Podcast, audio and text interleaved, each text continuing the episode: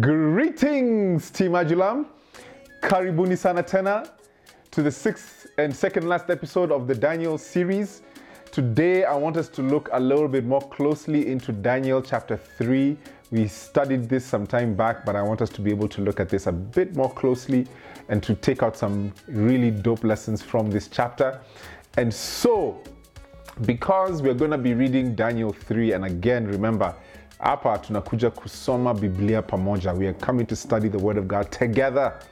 And so at this point in time, I want you to pause this video and then go and read Daniel chapter 3. Pause the video right now, go read, go read Daniel chapter 3. And then when you're done reading Daniel chapter 3, you can come back and if you're listening on podcast, pause it, whether it's a video or podcast, pause it, go read Daniel chapter 3 and then come back.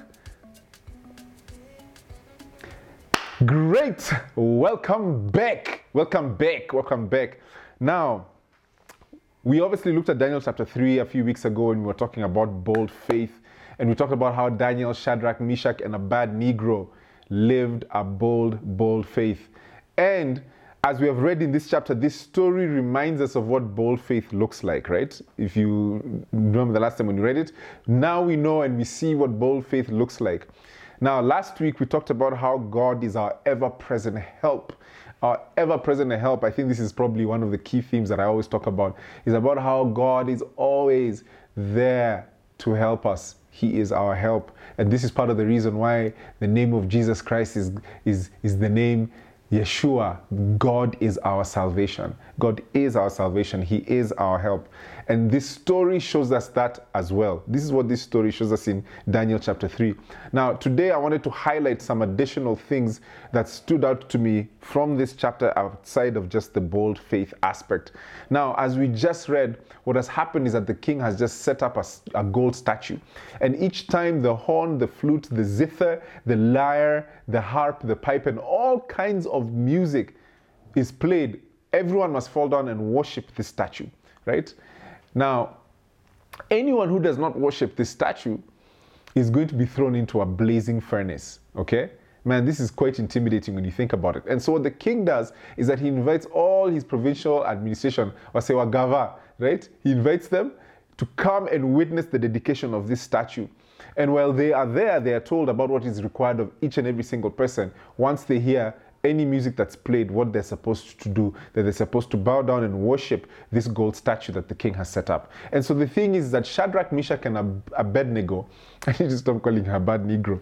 I don't know what to do. Anyway, Shadrach, Meshach, and Abednego, what they have done is that, and you remember from Uko in chapter 1, they have demonstrated that they are committed to Yahweh, that they are committed to the Lord, and that this thing that the king is asking of them to do is absolutely in direct contradiction to God's law. I mean, this thing was literally in direct contradiction to the law, the Ten Commandments, right? In Exodus 20, in verse 2 to 4, we are told, You shall have no other gods before me. You shall not make for yourself an image in the form of anything in heaven above, or on the earth beneath, or in the waters below. You shall not bow down to them or worship them, for I, the for, for I am the Lord your God. Now, this is such a black and white situation.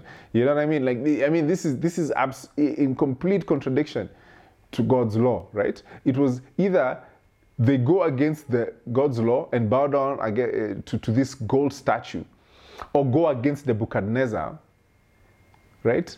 And face death by blazing furnace. These are the two options that were available to them, right? Now, of course, these guys, I mean, if these guys in chapter one were unwilling to eat the food from the king's table, you can imagine, like, if they were faithful in that little thing, you know that they were going to be faithful in this thing right? This is not even a discussion that they were willing to have, right? Shadrach, Meshach, and Abednego literally say to um, the, the, the, king, in fact, it says what, what happens here is that the king, when he heard, let me just go back, when the king heard that Shadrach, Meshach, and Abednego had decided not to bow down to his gold statue. He says to them in verse 14, Is it true, Shadrach, Meshach, and Abednego, that you do not serve my gods or worship the image of gold that I have set up? Now, when you hear the sound of the horn, the flute, the zither, lyre, harp, pipe, and all kinds of music, if you are ready to fall down and worship the image I made, very good. But if you do not worship it, you will be thrown immediately into a blazing furnace. Then what God will be able to rescue you from my hand. This king is clearly consumed with power. His empire has grown so significantly at this time. And in fact, we're even going to look at this more next week, where he has now become the most powerful king on earth. And so for him, it's unfathomable to him that any anyone, let alone even any God, would be able to oppose his will to the extent that he's even asking what God can possibly rescue from my hand. So, meaning that not only is he just here puffed up in himself, he's just like, not, not even just another human being. Which God can stop anything that I have desired to do? Right? And we'll see this more closely, especially in chapter 4, um, looking especially at Nebuchadnezzar's pride and how this was a downfall for him. You know, the thing that's so interesting is that this story reminds me of the story in John 19, where Jesus is facing trial and he's standing before Pontius Pilate. And Pilate finds no charge against Jesus, but the thing is that the crowds are there, like crying out for his blood and crying out that, they, that, that, that, that he be crucified. And at this point in time, Pontius Pilate is like, man, I don't see any wrong with this guy. And so what happens is that Pilate then goes to, to Jesus and asks Jesus, Where do you come from? Right? Um, and Jesus doesn't answer him. And, and then it says in verse 10, where it says, Do you refuse to speak to me? Pilate said, Do you not realize that I have the power either to free you or to crucify you? Then Jesus answered, You would have no power over me if it were not given to you from above. You know, the thing that's so interesting is that this world will have you thinking that it has the ultimate power over you. But the reality is this is that all authority in heaven and on earth comes from God. All authority in heaven and on earth comes from God. And so you may have a situation where you, maybe you're in a work situation and someone comes, uh, someone who is your superior, to come and threaten you that unless you do this thing that is literally against what it is that you uh, uh, you, uh, against your conviction and against your belief, then they will do X, Y, and Z.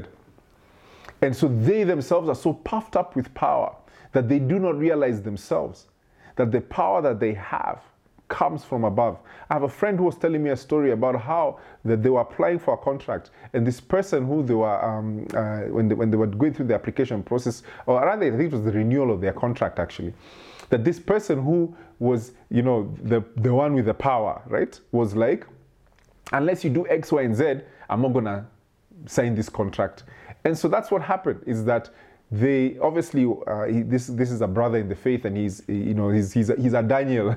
He's not like the others who are in wishy-washy anyway he's a Daniel. And the guy was like listen we're not gonna do this thing. We're just not gonna do it. And so the risk around that was that they would then lose this very big contract that they've had and then it wouldn't be renewed. But then what happens is this is that literally um, as they sit there and, and they're, they're, he's, they're thinking about how he's like, you know, maybe we need to escalate this thing to their boss, the boss of this other person, and all these things. And God is just like, you just relax, I got you. Now, what happens, ends up happening is that a few weeks later, is that uh, uh, this person who thinks they have so much authority over these people was actually removed from their position. How amazing is that? They were removed from their position. And now what happened is that the person who came in was like, oh, the next person who came was like, oh, why, why aren't we renewing this contract? And they had their contract renewed. Now, the thing is that I'm trying to communicate to you is that there's some many times where you'll be in situations where it appears that this person has all this power, all this authority, and you're there thinking, oh my goodness, like you cower at the authority. But the reality is this all authority, like Jesus says here, that you would have no power over me if it were not given to you from above. And it's the same mentality that we go in as those who are those who are sent is that the authority that we have does not come from others, it comes from above. And so we don't need to fear men because the authority that they have does not come from anywhere but from God. Amen? Ha! Hallelujah. Anyway, the reality is this any authority that goes against the authority of God is out of order and can be opposed. And this is exactly what is happening here. But the thing is, is that with these guys, these young men, they are not fazed by the threats from the king because they recognize that there is a higher authority above this king. the ultimate authority, the true authority. The authority from this king comes from that authority. They know where they stand, and they had made up their minds that they were not going to go against the law of God, who is the ultimate authority. So in verse 16, what they do is that they say to the king, King Nebuchadnezzar, we do not need to defend ourselves before you in this matter. If we are thrown into the blazing furnace, the God we serve is able to deliver us from it, and he will deliver us from your majesty's hand. But even if he does not, we want you to know, your majesty, that we will not serve your gods or worship the image of gold that you have set up.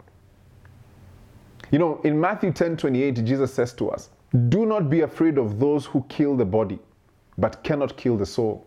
Rather, be afraid of the one who can destroy both soul and body in hell. And so these guys are like, my guy, come on, Nimbaya, Nimbaya. Because these men feared God more than they feared the king. Come on, Nimbaya, Nimbaya. The thing that is so interesting is that most people these days fear men more than they fear God. They're more concerned with what people think than what God thinks. This is why it's so easy to compromise because we are more concerned with the opinions of men than with God's opinion.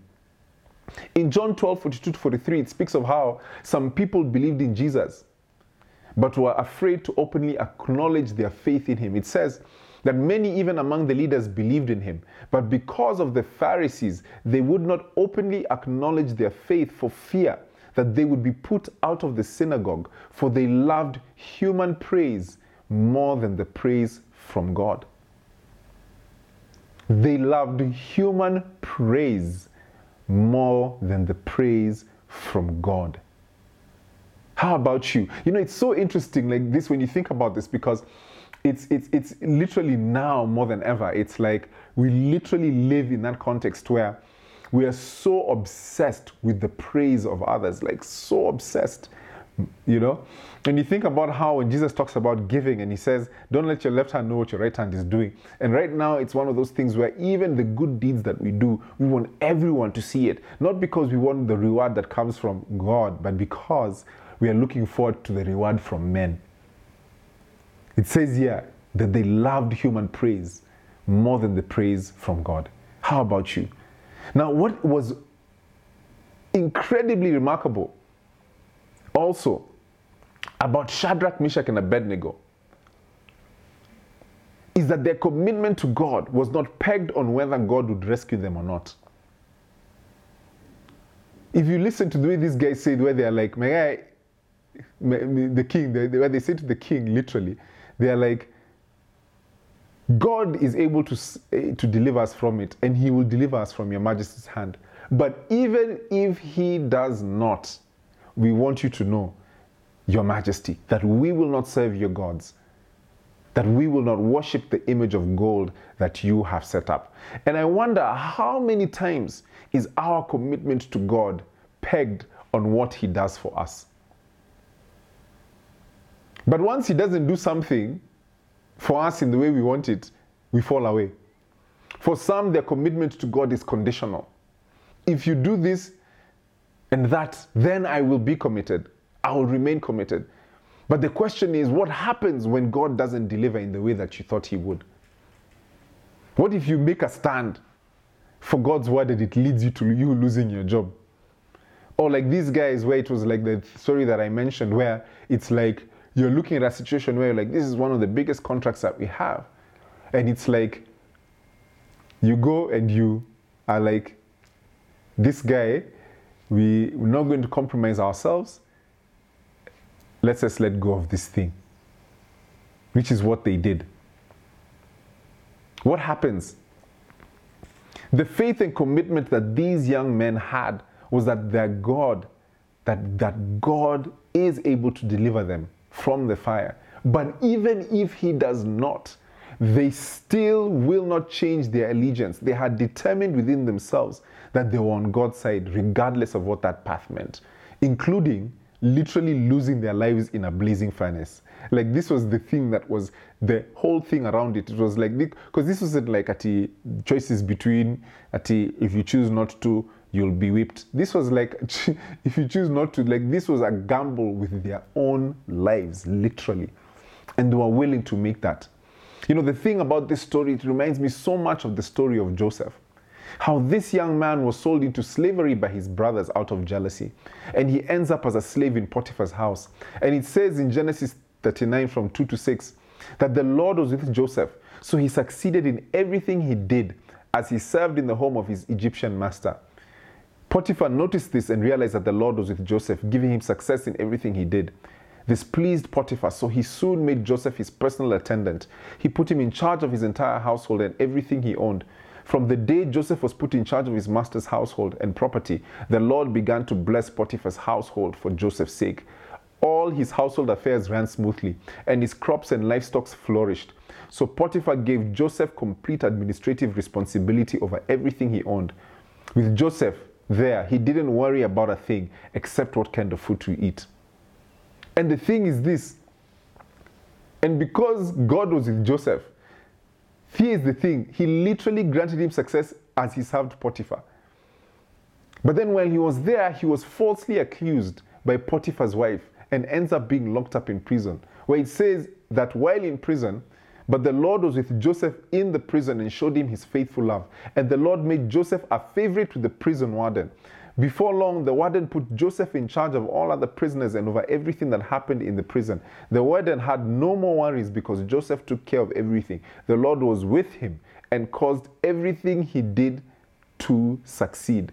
Now, the thing that is so fascinating here is this is that if you think about it, this guy, Joseph, has been sold into slavery, right, by his brothers. He's been betrayed. The guy enters into Potiphar's house, right? And in Potiphar's house, he is not willing to compromise himself by sleeping with Potiphar's wife. And this stand led to him going into prison. This wasn't no blazing furnace. This wasn't this wasn't like uh, the the way the, the the blazing furnace story. The, the the deliverance was immediate in terms of these guys were thrown in, and they came out like, hey, you know, like God delivered us. In this story of Joseph, this guy has been sold into slavery. He's in Potiphar's house. He's thinking probably, man, my breakthrough. God has finally seen me. And he's excelling in that position. And the guy is falsely accused. And it ends up with him being in prison for years. So, meaning that this decision, like I said earlier, it's like you make a stand, then you lose your job. This guy, the story is, he gets into prison. And then it says in prison that God was with him. And so you'd think to yourself, but if God is with him, shouldn't he be out of prison? But it says that God is with him in the prison, in the place where it is that he has made a stand and now he's in prison. Right?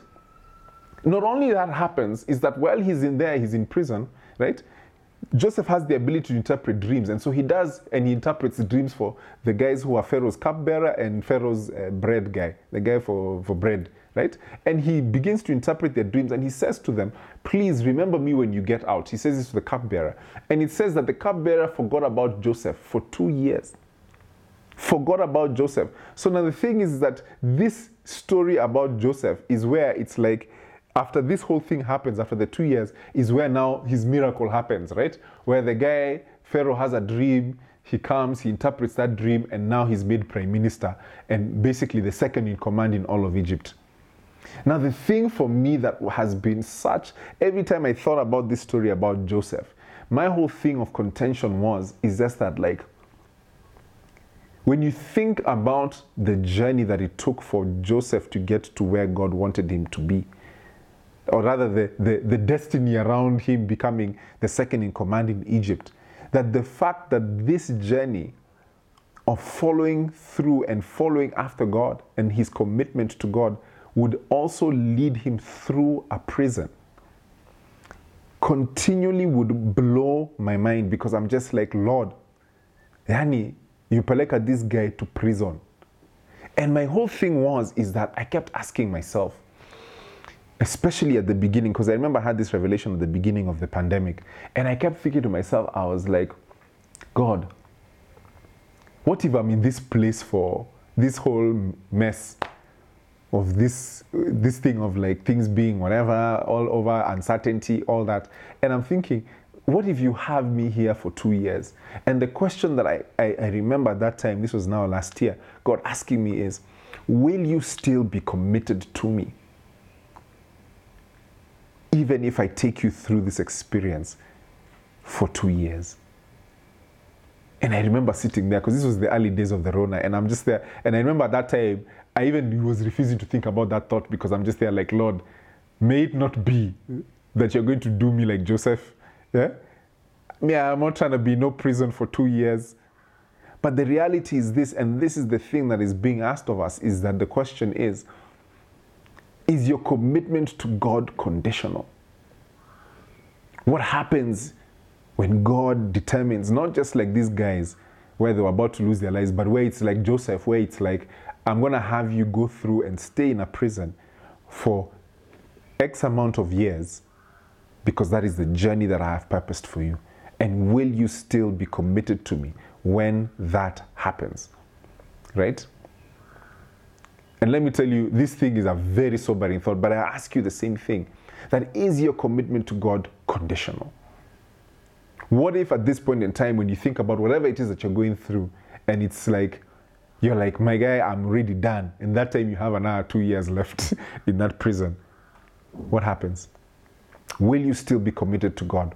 You know, it's so interesting that having said that, I remember this the other day, I was sitting down with my business partner and I was thinking to myself, I'm like, yeah, we're still in this kind of huge uncertainty, but I cannot fathom that it's been a year and a half of this and I'm still here teaching, coming here to encourage you guys, and you know, saying that God is great, God is whatever. And I'm just here like, what I could not imagine then, I cannot imagine. But this is the grace of God at work, where even for Joseph, he says that even in the prison, God was with him. I'm sure all he desired was his freedom, but God was with him even in the prison.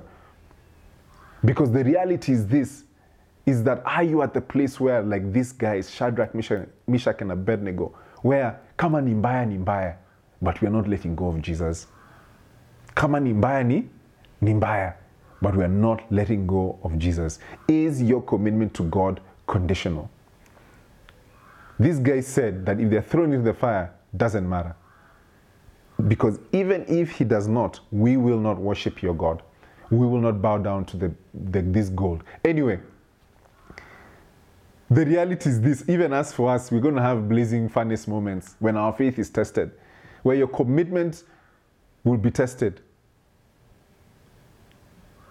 And the question is when that time comes, is your commitment to God conditional? If you're in that moment right now, is your commitment to God conditional? Whew, man. Anyway, so these guys are thrown into the fire, right? Then they had set their minds. Then they're like, Mayai, Nimbaya, Nimbaya, already we, did, we did finished a food thing. Now here we're in a blazing, ain't no thing. My guy, we're, we're, faithful in the little thing, we'll be faithful in the big thing, right? They make their stand, they're thrown. And then the thing that happens is that the king is so upset, he's so angry. And I can imagine how everyone there in that place is watching these guys and thinking, are these guys crazy? Like, what do these guys, who do they think they are? Right? Who do they think they are? And I'm sure that's that's what's infuriating the king. Like, oh, so y'all think that your God is so great that he can deliver you from my hand, right? And so the guy literally, what he does is that he's so infuriated, he tells the guys, I want you to make sure that that fire is seven times hotter than what it needs to be. Seven times. And on top of that, go and get the strongest soldiers and make sure you tie these guys up so that they make, so you make sure that these guys don't come out of that thing, right? So these guys are thrown into the fire, and even it was so hot that the guys who threw them in are the ones who die. They're the ones who die because it's so hot. The guys who throw them in die, right? And alas, it happens. The miracle happens. It says that a fourth man joins in the fire with them. In verse 27, it says, So Shadrach, Meshach, and Abednego came out of the fire, and the satraps, prefects, governors, and royal advisors crowded around them.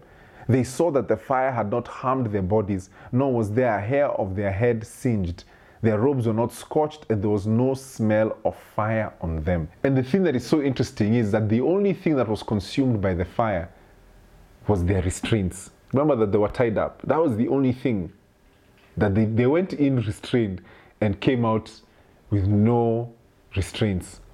They went in bound and came out with no bounds on them, right? The fire had not harmed their bodies, their clothes weren't touched, and there wasn't even a smell of fire on them. Isaiah 43 from verse 1 to 2 says to us, But now this is what the Lord says He who created you, Jacob, he who formed you, Israel, do not fear, for I have redeemed you. I have summoned you by name. You are mine. When you pass through the waters, I will be with you. And when you pass through the rivers, they will not sweep over you. When you walk through the fire, you will not be burned. The flames will not set you ablaze. When you pass through the waters, He will be with you. When you pass through the rivers, you won't drown. When you pass through the fire, it won't burn you or set you ablaze. Now, the thing that I want you to notice is that it says when, not if. The thing that we need to realize is that none of God's children are spared from the waters of adversity. None of God's children are spared from the fire of tribulation. What He promises us is that when it happens, He will be with us. That just like Joseph being sold to slavery, God is with him. In Potiphar's house, God is with him. While in prison, God is with him, causing him to succeed and find favor wherever he was. That even though he was in the prison, God's favor was with him. I'm sure he must have preferred a more ideal situation than to have favor with the prison warden. But the thing is, is that even in that place, God was with, was with him that the manifestation of his presence was found in that the adversity that comes will not drown you. The tribulation will not set you ablaze. In Daniel 3, we see a literal manifestation. How, when the fire of adversity comes, He is there with us.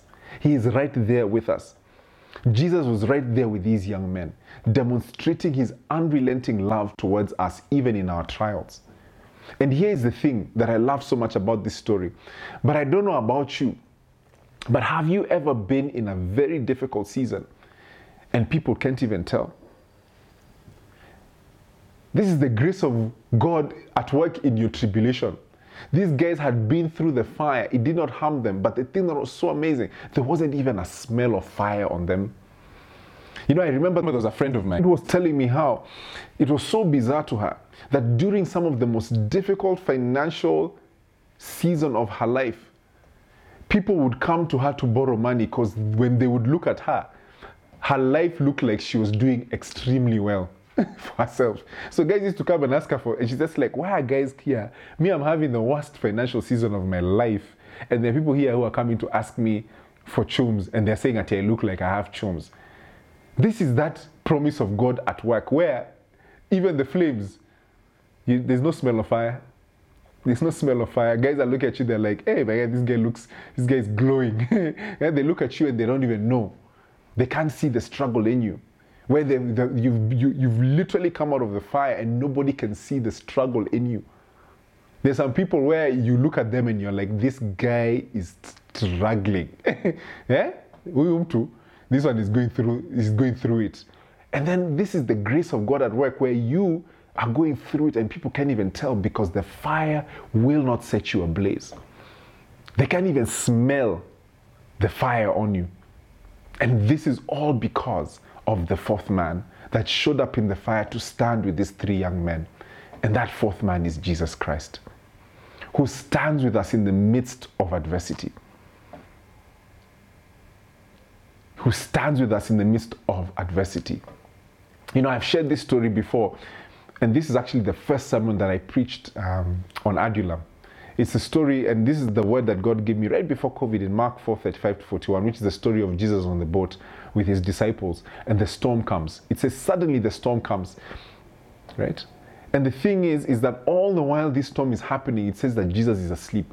And the disciples waking, wake him up in a panic, like, you know, teacher, don't you care that we're about to drown? So Jesus wakes up, calms the storm, and then turns to disciples and asks them, Why are you so afraid? Do you still have no faith? And I recall from that whole message is that the big takeout then being that Jesus, where that if Jesus is in your boat, you have nothing to fear. That Jesus on your boat does not guarantee that you will not experience the storm, but it does guarantee that the storm will not be able to drown you. And let me tell you, my friends, there are many times in this season where I've genuinely felt like Jesus is asleep in the midst of my storm. There are so many times this is where you know it's just like it's like man, are you are you seeing this? But I just don't seem to drown. When the fire comes and it doesn't seem to set you ablaze. Hata mkiniangalia hawezi jua niko na shida. It's like it's glowing. right? When the peace is overwhelming in the storm. And the thing is that as I meditate on this story in Daniel 3, it makes me realize that though I don't know why I'm still here in this storm, I know that Jesus Christ, because of the way this thing is not setting you ablaze, that He is with me. Because of the un- overwhelming peace that He is with me. That the fourth man, Jesus Christ, who promises us that He will never, ever let us go through adversity without showing up, without being there with us. That He will never leave us, He will never forsake us. He shows us that He's not just the God of the good times and blessings, but also the God who is with us, even in adversity, even in a difficult situation where you may have lost someone or lost something, that even in those situations where he says, Blessed are those who mourn, for they shall be comforted, because he is with us even in the most difficult of seasons, even when you are in the blazing furnace, where he will not allow this blazing furnace to set you ablaze. He shows us also this is the most beautiful part about all this is that he shows us also that in all things we are serving a higher purpose. You remember in, in, in, in the Acts series, we talked about the first martyr, Stephen, who through his tribulation sees a, a vision of Christ Jesus in heaven, standing with him. Standing. It says it shows him standing. And though his life wasn't spared, his death was the catalyst for the growth of the church outside of Jerusalem. In the Joseph story, we see God standing with him in every season of his life, even while in prison. And through that, this whole situation, he ends up becoming second in command, and millions of lives are saved.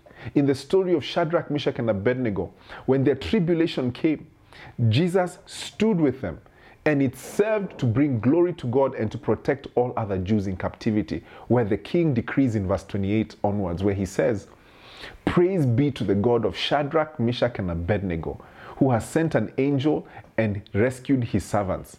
They trusted in him and defied the king's command and were willing to give up their lives rather than serve or worship any god except their own God. Therefore, I decree that the people of any nation or language who say anything against the God of Shadrach, Meshach, and Abednego be cut into pieces and their houses be burned into piles of rubble, for no other God can save in this way. Can you imagine what this meant for all the other exiles that were in Babylon?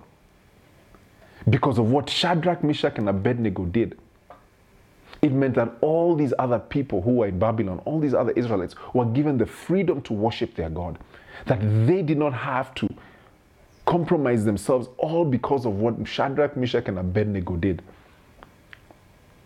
I have no idea what it is that you're currently going through or what season that God has you in at this moment. But what I want you to know is that when you put your faith in Jesus Christ, He promises to stand with us through all the seasons of our lives. That through every single season, at all times, and especially during our moment of testing, He will stand with us.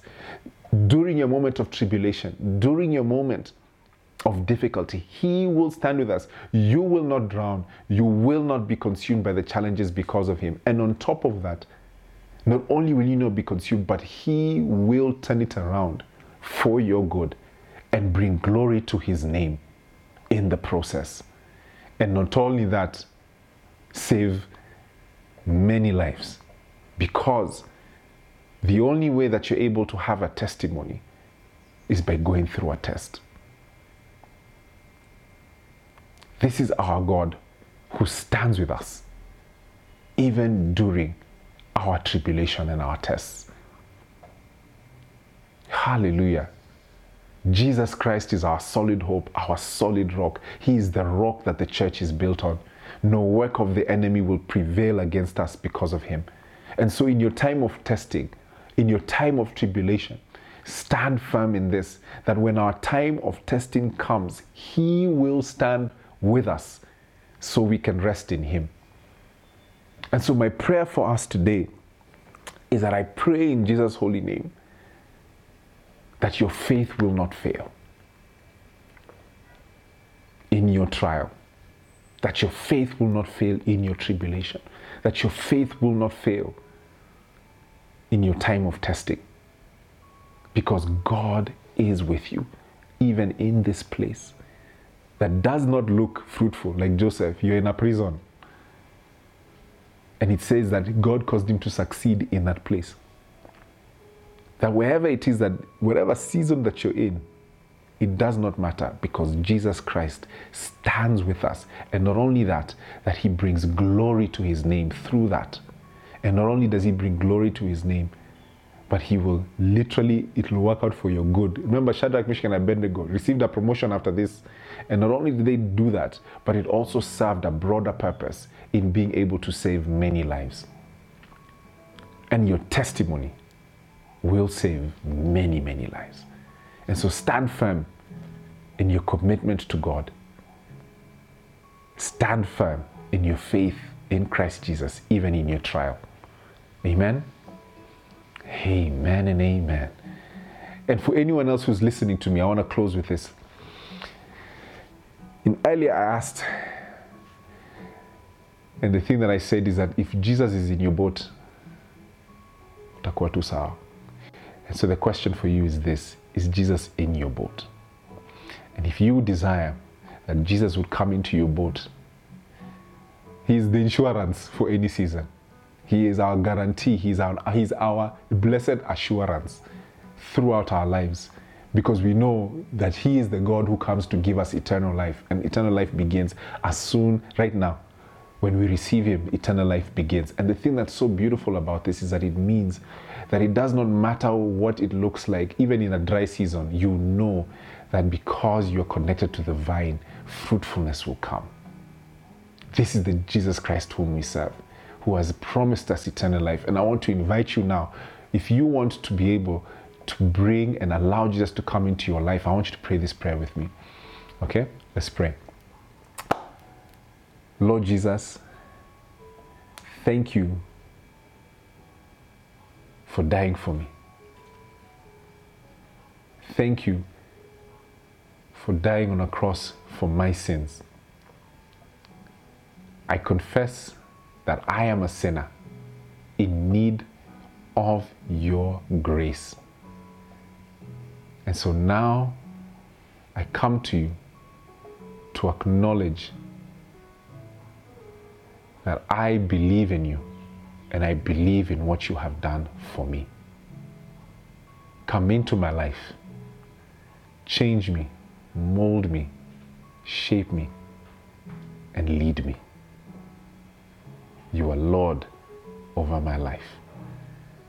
In Jesus' holy name, amen.